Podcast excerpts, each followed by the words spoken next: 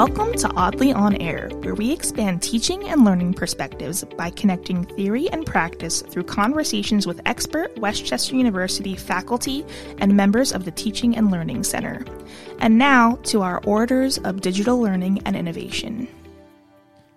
Welcome back, dear listener, to yet another episode. My name is Dr. Tom Pantazes, and I'm an instructional designer with the Teaching and Learning Center.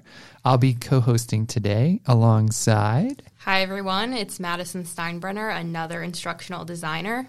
Before we get to our opening, we do want to introduce one new person here who will be producing the podcast this year.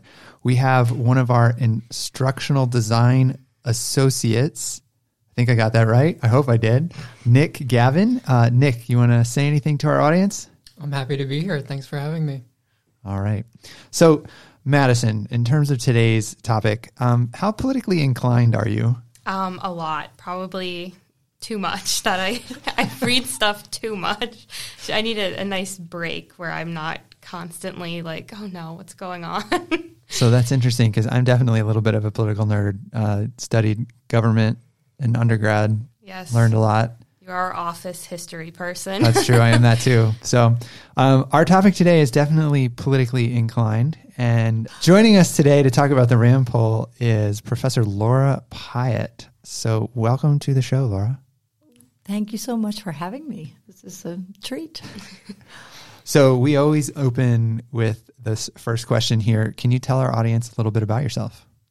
Sure. So uh, I am a professor in the math department. I teach statistics, undergraduate statistics.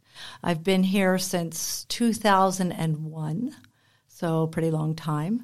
And I love West Chester. I love being here. My two daughters, one graduated from here, one is about to. And I like to ride a bicycle. I am always seeing your pictures about the various locations in which you are riding a bicycle. Yes. So. Uh, all right. So, can you tell us a little bit about Ram and what this thing is that we're going to be talking about today? Sure.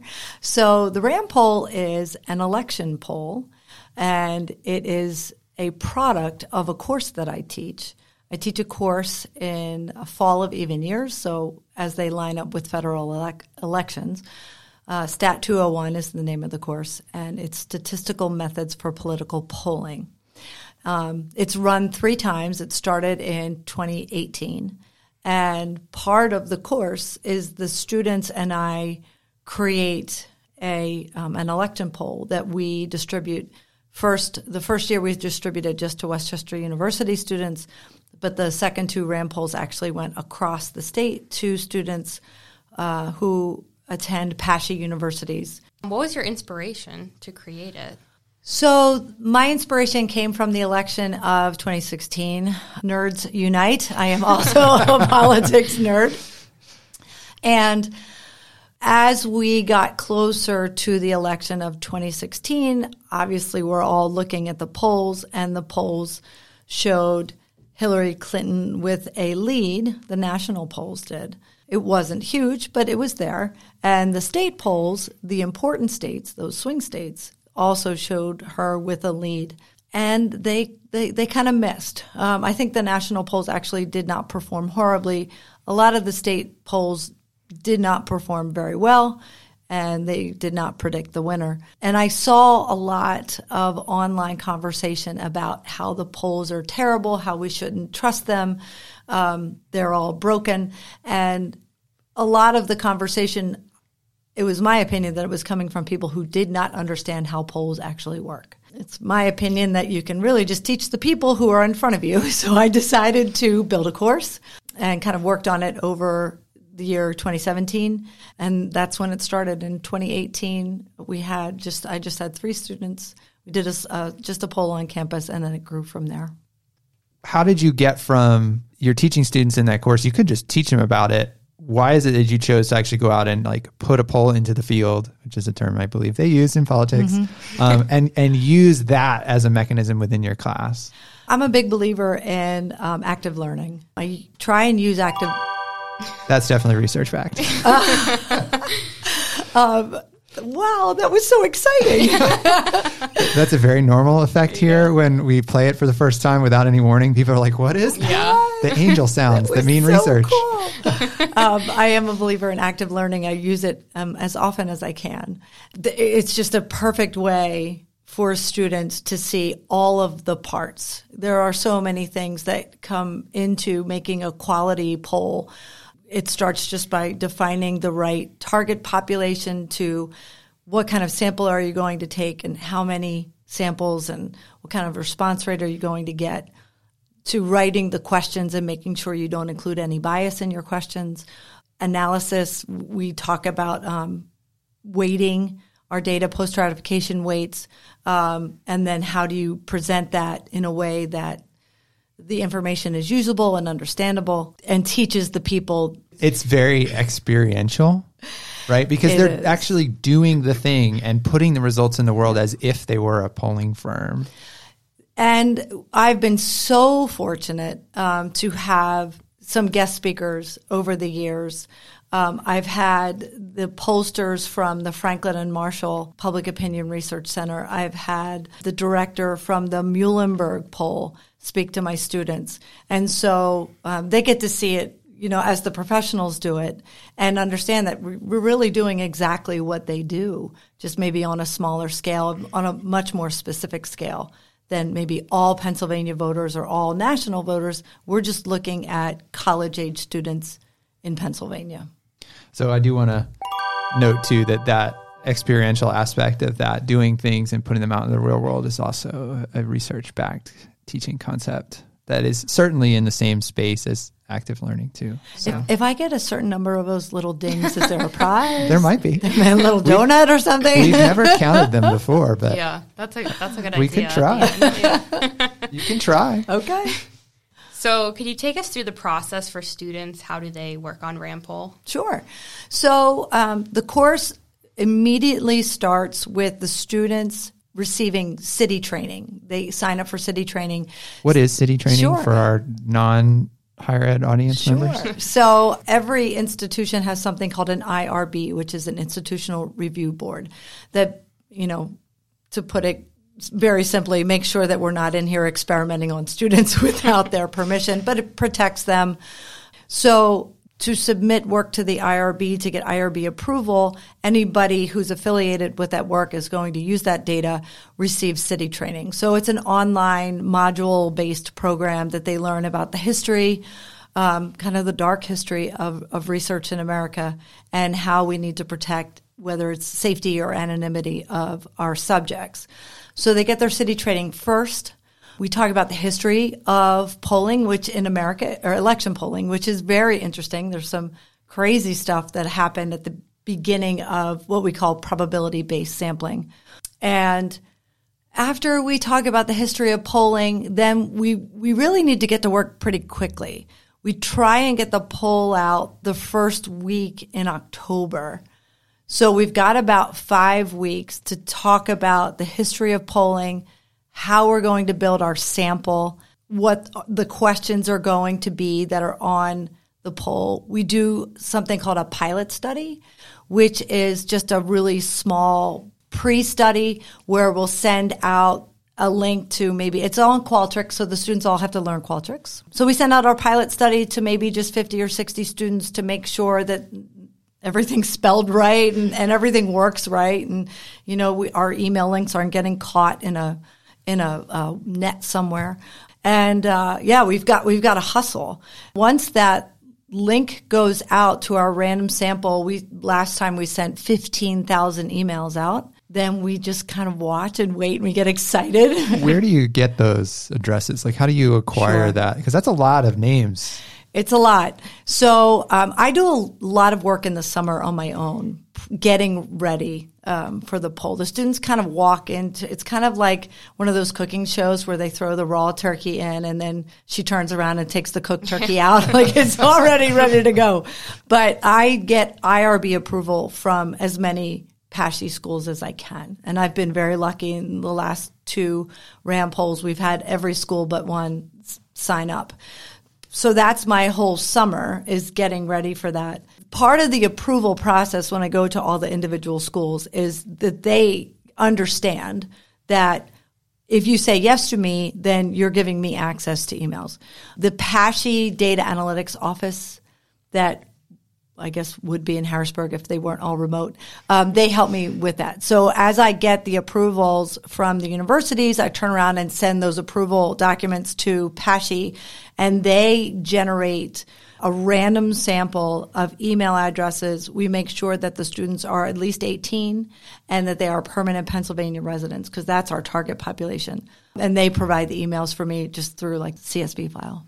So a couple things there for our listeners. PASSHE is the Pennsylvania State System of Higher Education, which West Chester is a member of. So the survey goes out.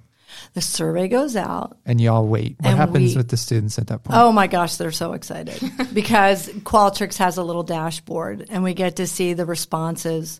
And th- the pattern is pretty consistent year to year. You send it out and then the first maybe 12 to 24 hours, you get the most responses. Um, and then it drastically drops off. And then we send a reminder. We get a little bump, drop off, one last reminder, little bump, drop off. And um, we never get the sample size that we, we want um, because students don't click on links.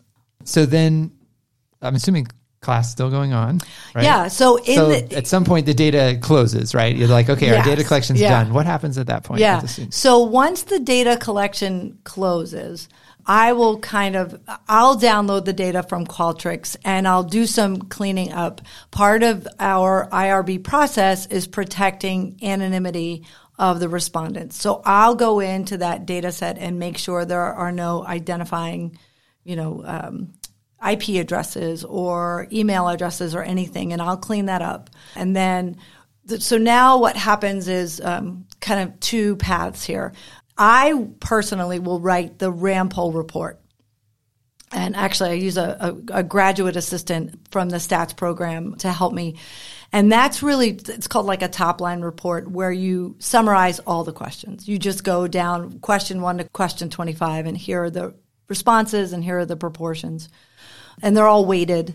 Um, we do use weighting. We weight by gender, and we weight by race, and we weight by region of the coun- uh, region of the state. And we can talk about what weighting is. In See, she saw my He's looking at me. already. I see like, the side eye over here. So I'll write the report. What the students do at this point is they will pick a question that interests them.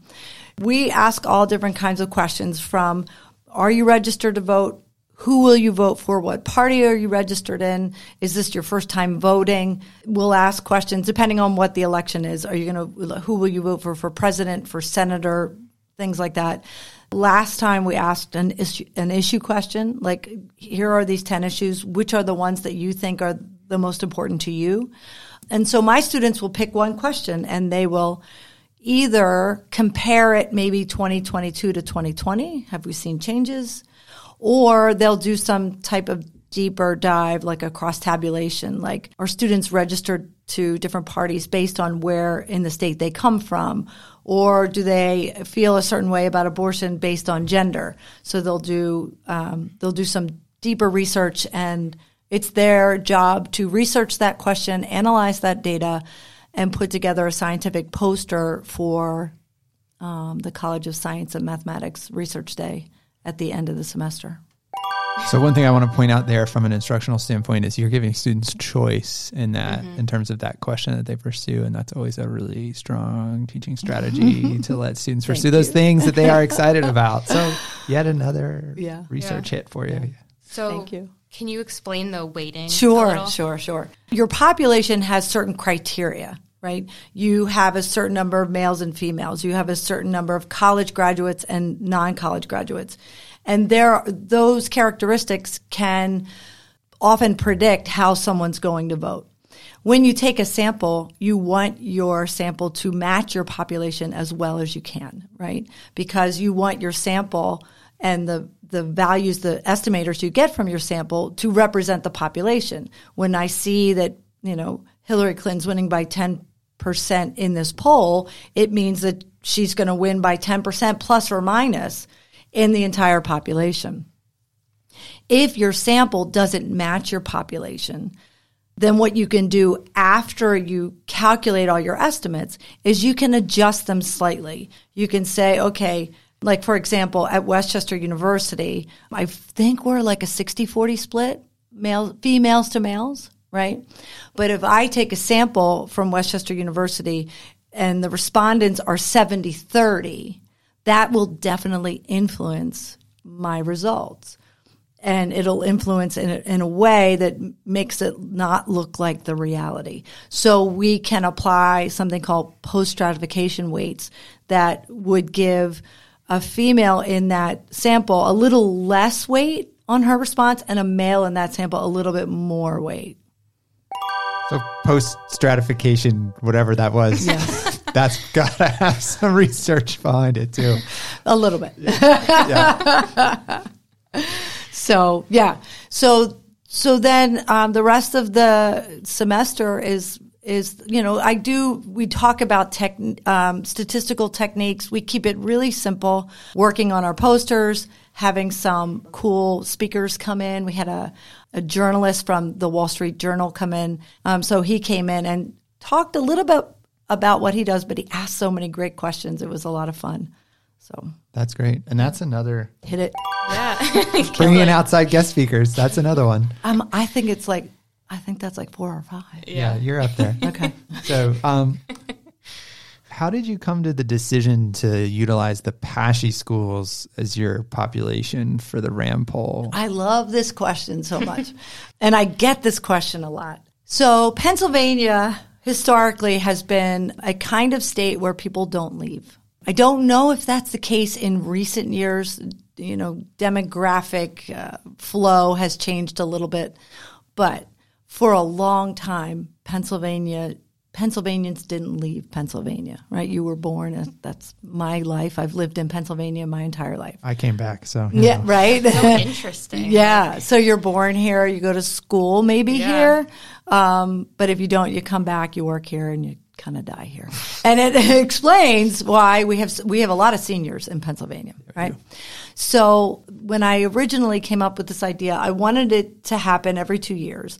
I thought about this idea of a long term, like this longitudinal data set that we could kind of track what's going on over the years. And students who attend our state schools are those lifers, right? That are born here, they go to school here, they work here, they retire here. And so they're Pennsylvanians. So that was my thought when I, you know, I had opportunities to maybe go get some samples from Temple or from Penn State. But there's a lot of people from New Jersey who go to Penn State and I guess we could easily filter them out, but I also want to support our system. I think we have a great system that offers a wonderful education that's so much more reasonable than um, than other schools. So I wanted to support our system and kind of bring it bring it to the attention of others who may not know about us.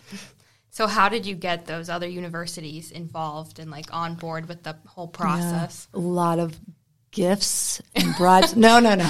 Um, so that's the IRB process, right? And each school has its own IRB. And that's always faculty who kind of do this on the side. We have our own IRB here, and our IRB is um, faculty. And so I get clearance or I get approval at, at West Chester first. And there, there is an idea around the state system that we kind of reciprocate. We honor. So everybody usually looks pretty carefully at the IRB and they ask me questions. There are a couple schools who, as soon as they get mine, they're like, if it's good enough for you, it's good enough for us, which I really appreciate. And then there are some who it's like the end of August and I'm like, hey, Slippery Rock, where are you? I'll start writing my IRB in January, get it all written, get it to the West Chester board in March or April, hopefully get approval in a month and hopefully get those things out the door before people leave for the summer. So it's a process. Yeah. Yeah. but but the PASSHE folks have been amazing and um, I really appreciate it.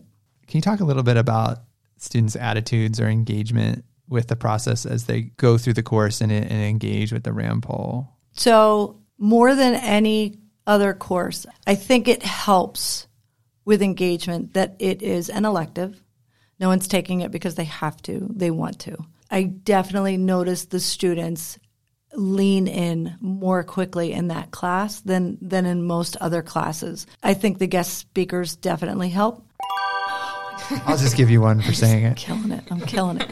Um, the guest speakers help. The hands-on helps. so, like last time, we we did we always try and do an incentive to get students to uh, click on the link. And the last time we did a little survey experiment where half of the campuses got a link that would give them an incentive, which was like a five dollar e gift card, and half of the campuses didn't.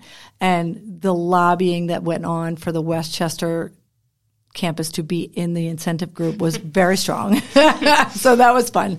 But they lean in very quickly. It's a small class, that also helps. And once they get to do their own thing and kind of make their own choices about what they want to study and how they're going to make their comparisons, they're very enthusiastic and they're always very excited on poster day. it is so fun to see how excited they are. Culmination of all that work. right? Absolutely. Yeah.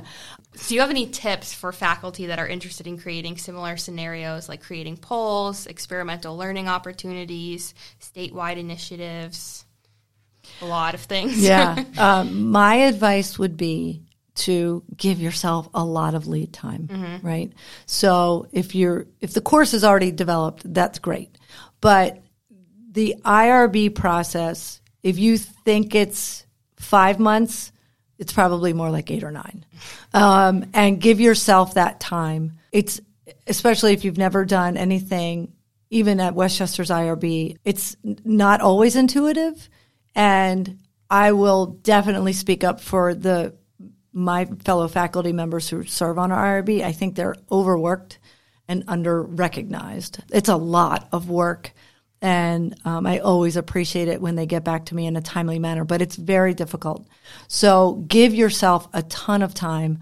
Get CITI trained. Make sure all of your students, I'm starting to have all of my statistics students CITI trained. If they come through the statistics major, by the time they have a couple courses with me, they will have their CITI training. It's a really nice thing to have as a student. If a, you have a professor who wants to do research, he says, well, I already have my CITI certificate, so I'm good to go.